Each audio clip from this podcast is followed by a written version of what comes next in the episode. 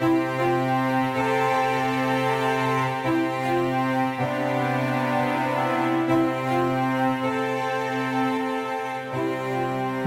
to the Wednesday edition of the Bookshop Podcast. I'm Mandy Jackson Beverly. Join me as I chat with guests about topics dear to my heart the humanities and our environment.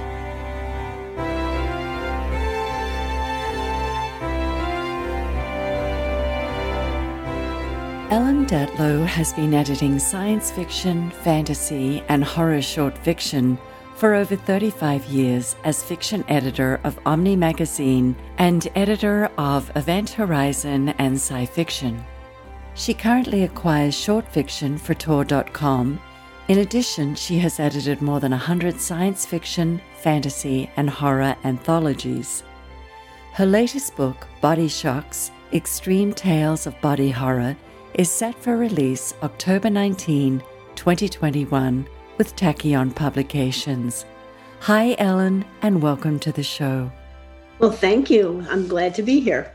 Thank you for being here. I know you've been busy editing. Now, you've been editing manuscripts for over 35 years. When did you decide that editing was a craft you wanted to learn, and how did you land in the industry? Wow, that's kind of complicated. Um, I graduated as an English lit major. I had no idea what I was going to do for a living. I knew I didn't want to be a teacher. Um, my mom was a teacher, and she said, "You can go into teaching." It's like, nope. And um, I knew, you know, so I, and I loved reading. So I, the things I, the possibilities of a librarian or working in a bookshop and or publishing, and I knew nothing about any of those. I mean, I knew nothing about publishing, but um, at some point I decided, okay, I'm going to get into publishing. But I think people don't know what editing is until they actually start doing it. And my first jobs were in uh, mainstream book publishing. Um, and my first uh, publishing job was at Little Brown and Company in New York. But most editing you learn on the job. Um, I've always been interested in science fiction, fantasy, and horror. When I decided that, oh, maybe I can be an editor, I took some publishing courses. I mean, at NYU, I think, in Columbia, um, just like, you know, night courses, just with lectures. And various people would come in telling you what each part of the industry did. Like a publicist came in, marketing, editor came in, um, sub rights person. So, you know, I learned a little bit of what all that was, and I knew I wanted to be an editor. So basically, I worked my way up. I mean, I worked in book publishing for about five years, getting nowhere slowly. And my first magazine job was with Omni Magazine as associate fiction editor.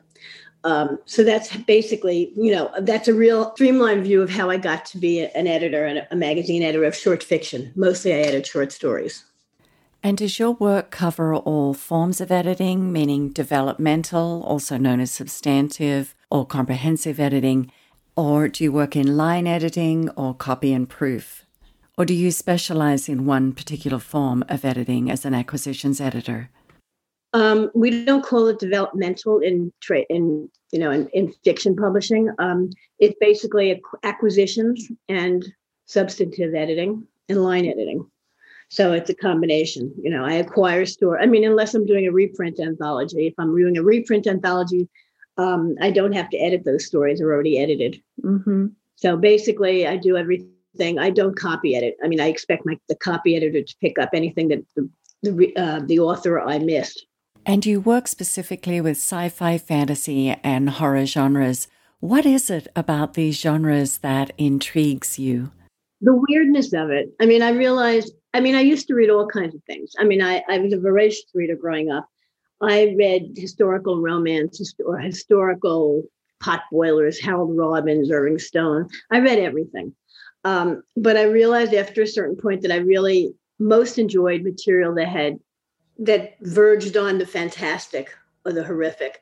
And that became what I was more interested in over time.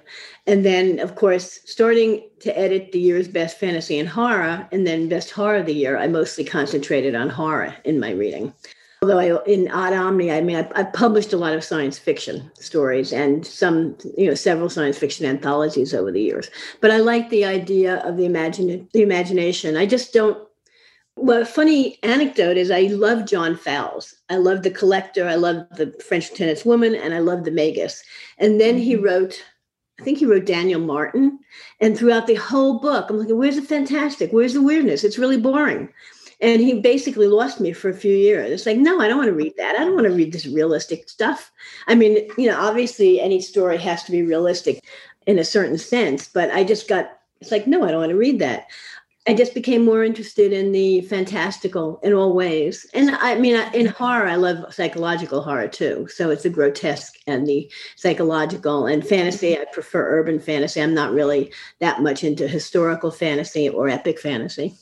I'd like to take a moment just to look at some of the awards you've won. And this is just a partial list multiple World Fantasy Awards, Hugo Awards, Stoker Awards, International Horror Guild Awards, Shirley Jackson Awards, and the 2012 Il Posto Nero Black Spot Award for Excellence as Best Foreign Editor. You were also named the recipient of the 2007 Karl Edward Wagner Award for Outstanding Contribution to the Genre and was honored with the Life Achievement Award by the Horror Writers Association in acknowledgement of superior achievement over an entire career and honored with the World Fantasy Life Achievement Award at the 2014 World Fantasy Convention. So, is there a single book you've edited that holds a special place in your heart? There are a lot. I mean, there are several. I mean, I, I actually prefer, mostly, I prefer to edit non themed anthologies, but those are the ones that do the worst as far as selling. Um, I mean, my favorite, some of my favorite unthemed anthologies that I've edited were Fearful Symmetries, um, Inferno, Salon Fantastique with Terri Windling, which was a fantasy anthology that was non themed. Those are the ones I actually prefer in a way because you're wide open, but they don't sell as well. So that's why I usually edit theme anthologies. That's why most editors do theme anthologies because it's very, very hard to sell non theme anthologies. And you've edited over a 100 anthologies. So, can you explain what is involved with gathering stories for an anthology and what your job entails? And are you hired by publishing companies to put these together? Yes, to the latter. Um, I, I, will do a proposal, or the publisher will approach me, and my editor, my sorry, my agent negotiates, and I have a book and I'm given in advance and I acquire all the fiction for it. Now, if it's a reprint anthology, they said I don't edit any of it, but I for Body Shocks, which is most the which is coming out in the fall. Um, that's body horror, and I it's all reprint, which means I picked stories that I was aware of. I just automatically knew, okay, here are some stories that I want to start with that I really love that are body horror, that I consider body horror. And then I would go to writers whose work I like and who I think have done body horror to say, okay, I'm doing a book on body horror. Do you have any stories? So those I don't edit, but I have to pick. I mean, I must have gotten in about 100. I forget how many stories and I went through and I picked the ones that I thought were the best for the book. For an original anthology, I'll solicit stories from writers who I've worked with mostly, uh, or writers who I whose work I love, even if I haven't published them before. I will ask them, you know, I will say, "Here's how much I'm paying. The book stories do this. This is the theme. I would really like a story by you. you know, I'd love to see a story by you." And then if the, you know, if they say yes, um, I'll give them a deadline over time. I will push them if I don't. Usually, I, I, start getting stories in before the deadline. Hopefully, I mean, hopefully over the next few months, I'll usually have about ten months to acquire all the fiction, and um, so I'll choose. I'll decide which ones I want and which ones I don't. When I read a story for acquisitions, I'll read it and say, "Oh yeah, I really like that," and then I may reread it and say, "I have some notes for you for the author." Um, I'm going to take this, but I need a revision before I just commit to it and even after that that's not the final edit. That's just a you know that's as i'm reading.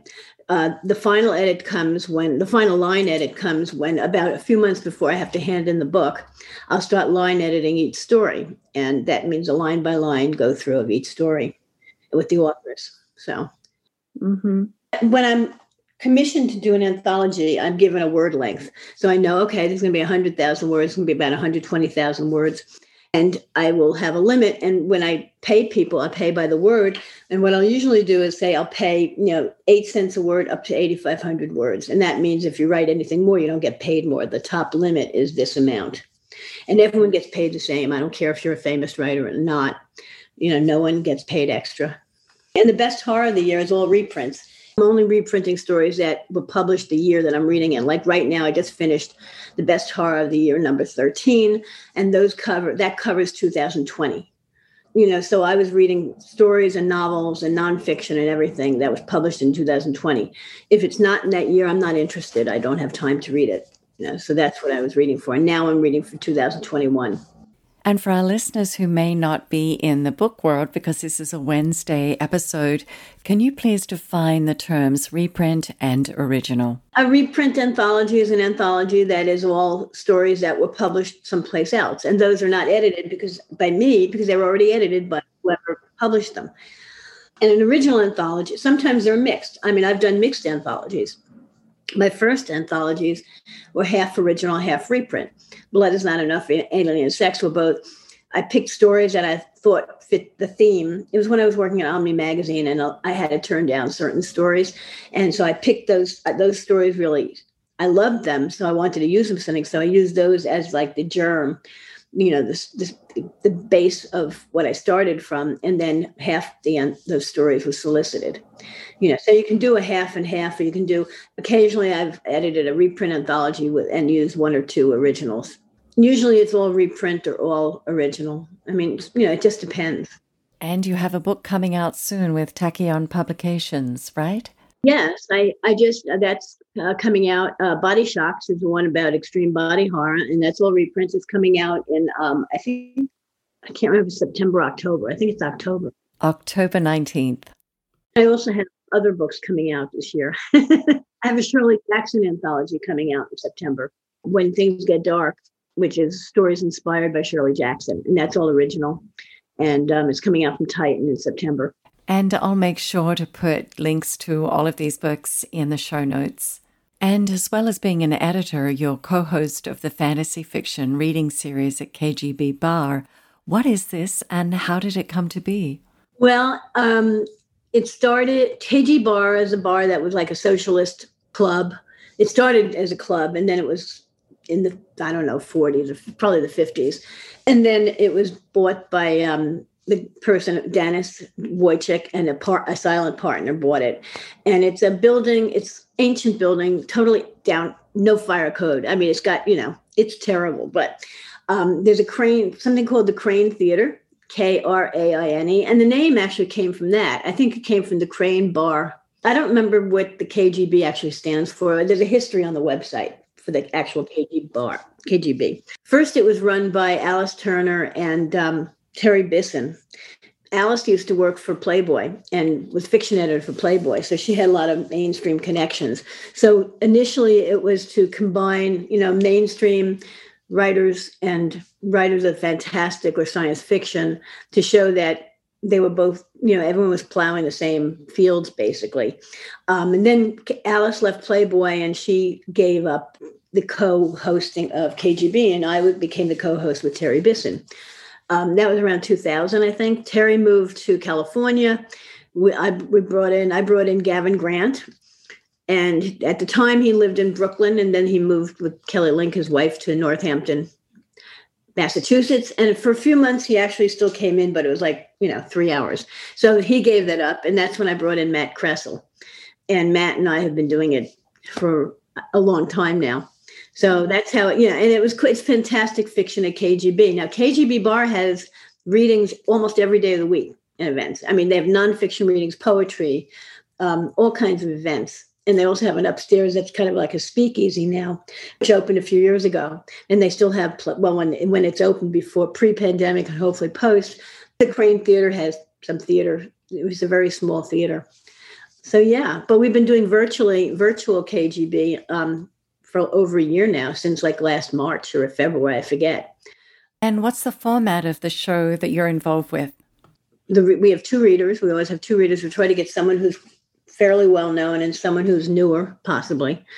And uh, each reader reads like 20 minutes. In person, we do it about 20 minutes. And, and virtually, we do about, we give them about 25 minutes and, and, basically in between each reader you have 15 at the bar itself you have a 15 20 minute break so people can buy liquor or buy whatever they want and you know because we don't get we don't pay the bar for the use of the premises but people need to drink you know to pay their way in a way you know.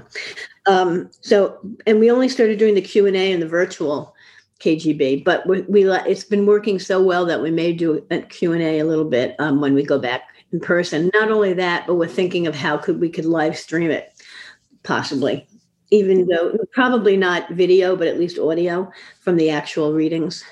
Another reason to love technology. Yes. I'm a fan of radio. I think nothing beats a good story told well on air. It's wonderful. And being able to listen to virtual events on a global scale is great. Well, doing the virtual readings, uh, once we ha- we schedule way far in advance. So the first several months were people who were already scheduled, but um, once we realized the pandemic was going to be long term, we've started getting trying to get people from around the world, readers from around the world, uh, just so we, because we can't do it otherwise. You know, usually in person, people can't come from another country unless they happen to be coming to town anyway. So it's been a real boon to foreign readers foreign authors and to our listeners because they can go, um, you know, they can be there live with us when they couldn't be. They could listen to the podcast after the fact, but they couldn't be with us because they were living in England or something or India or wherever. So it's been really interesting, and um, I'm hoping we can continue at least with the Q and A's. You know, we can do certain things. Well, keep me posted, and I'll also put that link in the show notes too. Now, what is one book you'd like to see more people reading? It's a big question. I have no idea. I don't know. Um, there are people whose work everyone should read. I mean, who I read. I have a favorite writers, and some of most of them are, have become friends who I will recommend, and I'll read them even if they're not in my field. I mean, I'm supposed to be reading horror all year because that's what I'm working on, my best horror of the year. But I'll always read William Gibson's novels. I mean, his Peripheral and um, Agency, I think, were brilliant. But you know, he's a, I don't know if he's a bestseller, but he sells. But people are aware of him. But he's terrific. I mean, he's he's writing about where we are, he in two seconds away. Uh, in fact, the future is always catching up with him, he says. I mean, he didn't say in those words, but basically that's what's going on. Uh, Liz, Elizabeth Hand writes fabulous novels and short stories. She's been writing a series of crime novels with a character called Cass Neary, who's a former punk and a real deadbeat, basically. Um, really great character, and it should be made into a movie or TV series. Um, her most recent one in that series is Book of Lamps and Lamps and Banners, and Jonathan Carroll yeah, Jonathan's one of my favorite writers. I've worked with him. He hasn't gotten an American sale for his most recent novel. He's very popular in Poland. He lives in uh, Vienna, and he's a terrific writer. You know, so those are people who I go to, who I recommend all the time, and who I'll read no matter whether their work is appropriate to what I'm reading for or not. I don't care. I interviewed Bruce Sterling a while back, and he spoke highly of William Gibson too. Oh yeah, they're good friends. Ellen, thank you so much for being a guest on the show today and taking the time. I'm sure you are exhausted after all your deadlines and probably can't wait to take a nap. Actually, I'm going to, I may vacuum for the first time in a month. what do I have to do? What can I do? What I can wash my floor? Maybe not today, but in the next few days. I'm so excited. Yes, get rid of the dust bunnies. Isn't it crazy how when you're working on a project, you just have to knuckle down and everything just kind of fades away that's around you. You have to entirely pull your focus into the project for months. you do. I mean, I said, I can't do anything. I'm not going out. And it's like, I haven't been out in two days because I have to get this out, have to finish this. And I just want to go outside for, I'm going to go outside to the bank. And then uh, probably tomorrow I will vacuum. and I moved into a new apartment in December, early December, and I'm still there were still little things that I'm unpacking because I just got some more places to put things, like another few shelves and things. So I'm taking out, I'll be taking things out of more bags and uh, putting them around the house. Are you in New York? Yes, in Manhattan. Where are you? I'm in Southern California, just inland from Ventura, down a little south from Santa Barbara. I know approximately. You sound Australian. I am originally, yes, from Australia. And I lived in London for a couple of years and then in Los Angeles for many years. And then we moved up here. Oh, wow. But you still have your accent a little. oh, yeah. Where were you from in Australia? I was born in a tiny little town in Victoria called Pyramid Hill. And then my parents moved to Tasmania. We lived in the northern part of the island. And I lived in Sydney, Melbourne, and Adelaide before moving to London in 82. Yeah, no, I've been to Australia several times, and I'm hoping to, I wanted to go back for um, the World DS one. I'm sorry, the uh, NatCon this year, but I don't know if it's September or October, and I'm not sure. It's dicey. Yes, and sadly, I think it's going to be this way for quite a while. Ellen, thank you so much for being on the show. I know you have a busy, busy schedule. It's been lovely chatting with you. It's been wonderful. Thank you. Make sure to follow me on Instagram and Facebook at The Bookshop Podcast. To learn more about upcoming speaking engagements, my books, and my Art of Observing workshops, go to my website at mandyjacksonbeverly.com.